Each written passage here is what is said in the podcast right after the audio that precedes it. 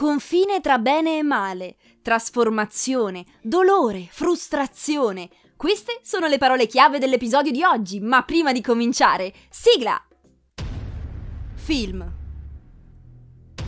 Serie TV. Psicologia. Io sono Maria Dutto e vi accompagnerò in questo viaggio all'interno della mente umana. Per scoprire la realtà, oltre lo schermo. Questo è Freud and Furious. Siete pronti?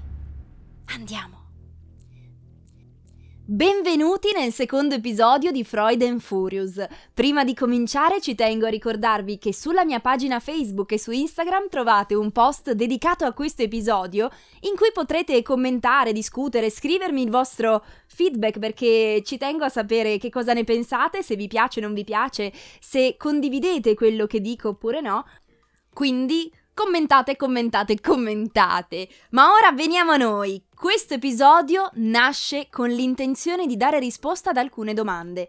Primo, perché ci piacciono i cattivi nei film? Perché tifiamo per loro, soprattutto quando questi sono i protagonisti del film o della serie in questione?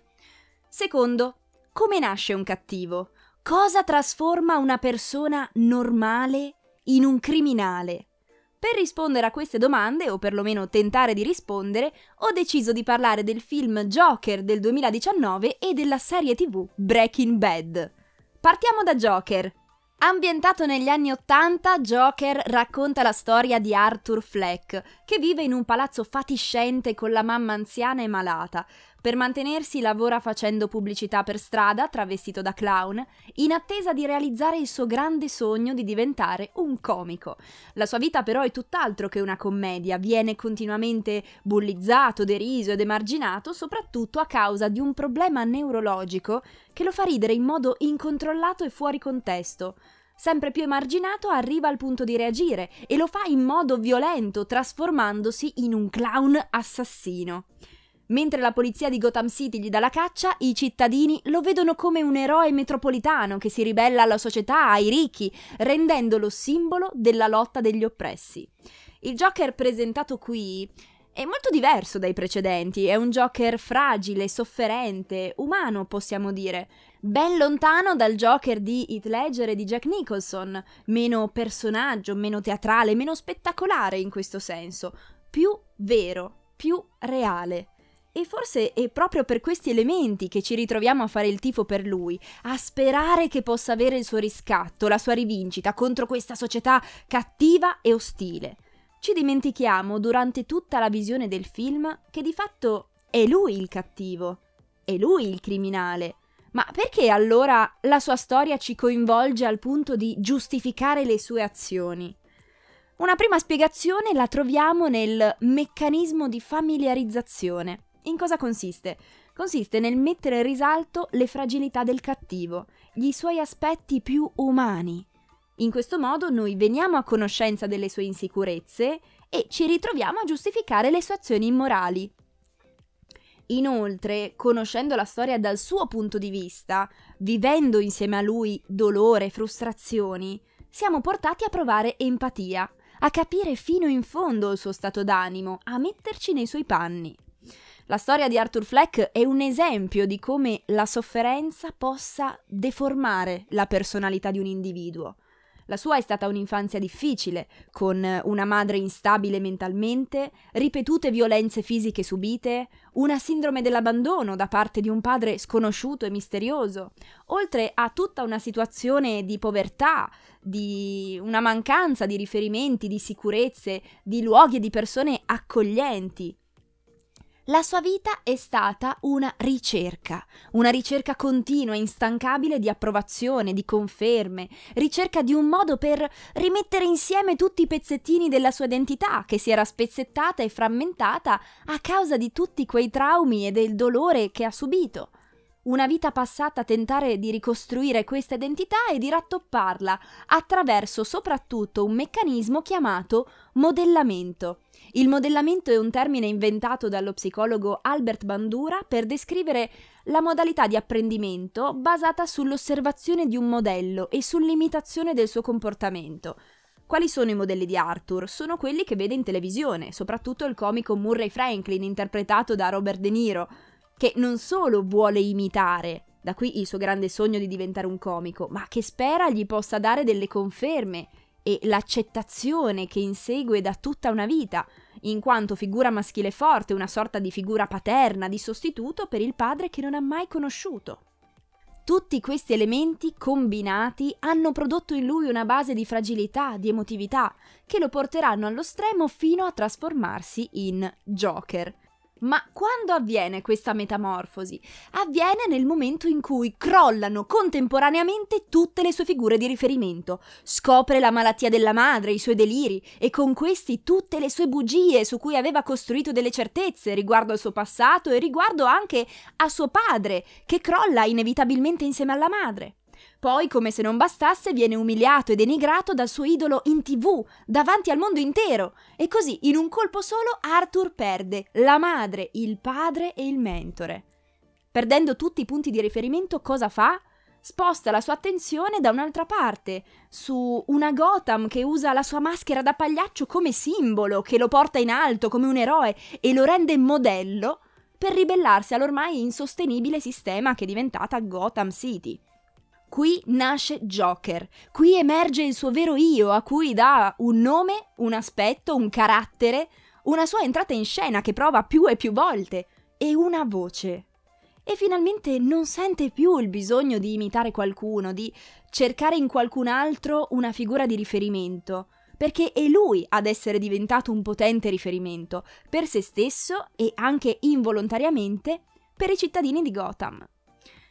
È interessante notare come accettando questa nuova identità, accettando di essere Joker, sparisce improvvisamente la sua risata incontrollabile, prende sicurezza in sé e mostra un carisma non indifferente. Accettare questa nuova identità è un sollievo, che lo allontana dall'idea di persona mediocre ed emarginata che è stato fino a quel momento, sempre in cerca di conferme, di sicurezza e di punti fermi in cui trovare conforto. È proprio nel momento di massimo dolore che Arthur riesce a unire tutti i pezzi, a dare un senso alla sua vita e a riconoscersi come persona, a riconoscersi come Joker. Questo suo percorso di trasformazione si percepisce anche attraverso le scene sulla scalinata. Se ci fate caso, nella prima parte del film lo vediamo salire arrancando, esattamente come fa nella vita, con fatica, sudore, proprio come arranca nella sua scalata al successo, al farsi accettare dalla società, al diventare un comico. Nella seconda parte del film, invece, nel momento in cui è ormai avvenuta la trasformazione in Joker, ecco che scende le scale ballando, ridendo, con una leggerezza che non aveva mai provato in vita sua fino a quel momento. Però c'è da dire che questa è anche una discesa metaforica, una discesa nella follia. Tornando alle domande iniziali, come nasce un cattivo? Cosa trasforma una persona normale in un criminale? Eh, voi direte, sì, ma da quello che hai appena detto, Joker è diventato quello che è per una serie di motivi. Ha vissuto tanti traumi, dolore, una malattia mentale. Cioè, in questo senso è giustificata la sua trasformazione, ha un senso, ha un'origine ben definita.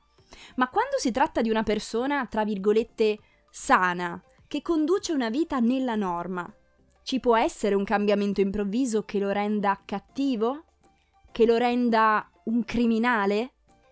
La risposta è sì, e lo vedremo ora parlando di Breaking Bad e del suo protagonista Walter White.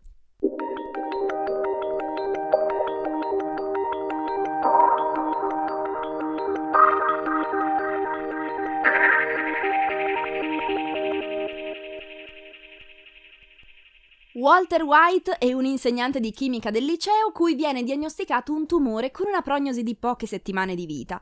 Sconvolto da questa notizia e preoccupato per il futuro della sua famiglia, decide di mettere a frutto le sue competenze in chimica per produrre metanfetamine, insieme a un suo ex studente che si trova già nel giro da diverso tempo. Il percorso di Walter White, dalla prima puntata della prima stagione all'ultima della quinta stagione, racconta il cambiamento radicale cui la sua personalità è andata incontro. Si tratta però di un cambiamento graduale, caratterizzato da una lotta interiore tra Walter, classico padre di famiglia di provincia con tanto di villetta schiera e piscina, e Heisenberg, trafficante di droga senza scrupoli. A sottolineare ancora di più questo mutamento è il sottotitolo della serie, Reazioni collaterali, che ricorda come ad ogni azione corrisponde una reazione. E proprio come avviene in chimica nel momento in cui vengono mischiati composti diversi di cui non si conosce l'effetto, il risultato può essere inaspettato, violento e radicale.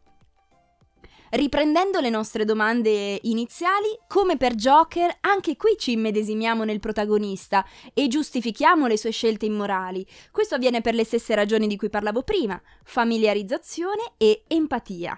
Fin dall'inizio Walter ci viene mostrato con tutte le sue fragilità e sofferenze e, cosa importante, ci viene mostrata la sua frustrazione, che si trasformerà man mano nella sua rivincita, nel suo riscatto. Infatti, se ricordate, all'inizio della serie ci viene raccontato di come Walter, una mente brillante della chimica, aveva fondato insieme a due colleghi una piccola società da cui venne fatto fuori prima che diventasse un colosso della farmaceutica. Questa sconfitta personale segna profondamente Walter e continua a bruciare in lui come una ferita aperta che non trova pace. Da qui scaturisce tutta la frustrazione che lo mette in moto, ma lo mette in moto soltanto nel momento in cui riceve la diagnosi di tumore e si rende conto che non ha nulla da perdere. Il pensare di non avere nulla da perdere fa scattare dei meccanismi nella nostra testa. Si prendono dei rischi che diversamente non si sarebbero presi perché? Perché vengono meno dei freni inibitori. Diminuisce la sensibilità al rischio questo pensiero può avere impattato in maniera molto forte nel facilitarlo a compiere i primi atti criminali. La frustrazione poi è un potente attivatore dell'aggressività, al punto che è stata creata una teoria psicologica a riguardo. Gli psicologi Dollard e Miller infatti parlano di teoria della frustrazione aggressività. Secondo questa teoria, la frustrazione determina sempre aggressività e l'aggressività è sempre conseguenza della frustrazione. Attenzione però, perché non sempre l'aggressività è visibile, spesso si rivela implicitamente, soprattutto quando l'individuo sa che azioni aggressive non verrebbero accettate dalla società in cui vive. E questo è ciò che è successo a Walter fino al momento della diagnosi, il momento scatenante, come abbiamo detto. Si rende conto che non ha nulla da perdere, e allora perché dovrebbe continuare a sottostare a ciò che gli impone la società? Ma naturalmente questo non basta a giustificare la trasformazione di Walter, anche perché allora potenzialmente tutti potremmo diventare violenti, assassini e chissà cos'altro.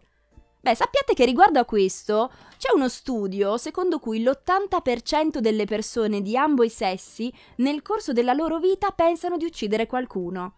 Inoltre, molti di noi passeremmo dal pensiero ad agire se le condizioni del contesto fossero quelle giuste. Beh, qua un esempio lampante di questo è quello che succede durante le guerre.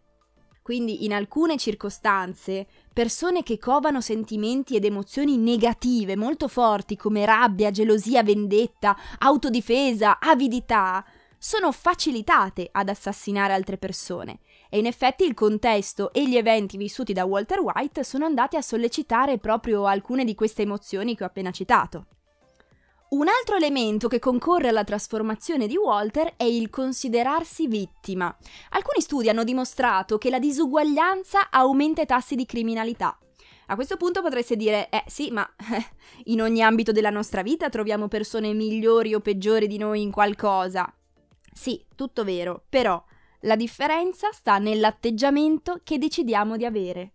Se facciamo prevalere questo senso di inferiorità e il sentirci vittima di un trattamento ingiusto, allora siamo sulla buona strada per diventare cattivi. È successo a Walter, ma è successo anche a Joker di sentirsi vittima, di esserne fermamente convinto, vittima di un mondo ingiusto, crudele, vittima delle circostanze, dell'impossibilità di riscattarsi. Ecco, tutto questo porta a un senso, appunto, una voglia di riscatto.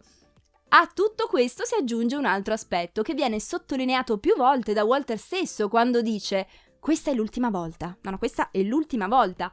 Con questa frase lui cerca di tirarsi fuori da questo circolo vizioso criminale, ma la realtà è che non ci riesce per un semplice motivo. È vero che dagli errori si impara, però è anche vero che quando si tratta di errori grandi e importanti, è difficile trarne delle lezioni e modificare successivamente il proprio comportamento, perché sono quegli errori che facciamo più fatica a razionalizzare, a giustificare a noi stessi. Quindi cosa facciamo?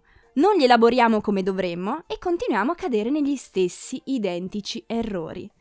In più, parlando di violenza e di crimini, delle statistiche dimostrano che creano dipendenza, cioè uno tira l'altro. Uno studio in particolare ha dimostrato che dopo il rilascio dalla prigione il 67% dei criminali analizzati sono tornati in galera perché avevano nuovamente commesso dei crimini. Naturalmente questi numeri sono dovuti a diversi fattori combinati, però è possibile che anche per Walter si sia verificato un cosiddetto effetto dipendenza dal crimine che lo ha portato a perseverare in questa direzione. Quindi ora riprendiamo un po' le fila, riprendiamo le nostre domande, riassumiamo un po' tutto quello che è stato detto, perché sono state dette tante cose. Come possiamo giustificare questa trasformazione? Da una persona normale che diventa improvvisamente cattiva. Intanto ricordiamoci che improvvisamente non esiste, ma esiste una serie di eventi combinati tra loro che portano alla trasformazione. Ricordiamoci che il confine tra bene e male non è così netto come pensiamo e la storia di Walter White ce lo conferma. Quali sono gli elementi che abbiamo visto combinati tra loro per Walter White? La frustrazione, a cui si sommano emozioni negative molto forti, la sensazione di non avere nulla da perdere, il considerarsi una vittima, il non riuscire a elaborare gli errori più grandi e quindi continuare a farli e infine la dipendenza dal crimine. Ricordiamoci che non basta un singolo evento per trasformare la natura di una persona. Si tratta sempre di una somma di elementi, di eventi e di circostanze. Il contesto è sempre fondamentale. Per oggi è tutto, io vi ringrazio per l'ascolto, ci risentiamo al prossimo episodio.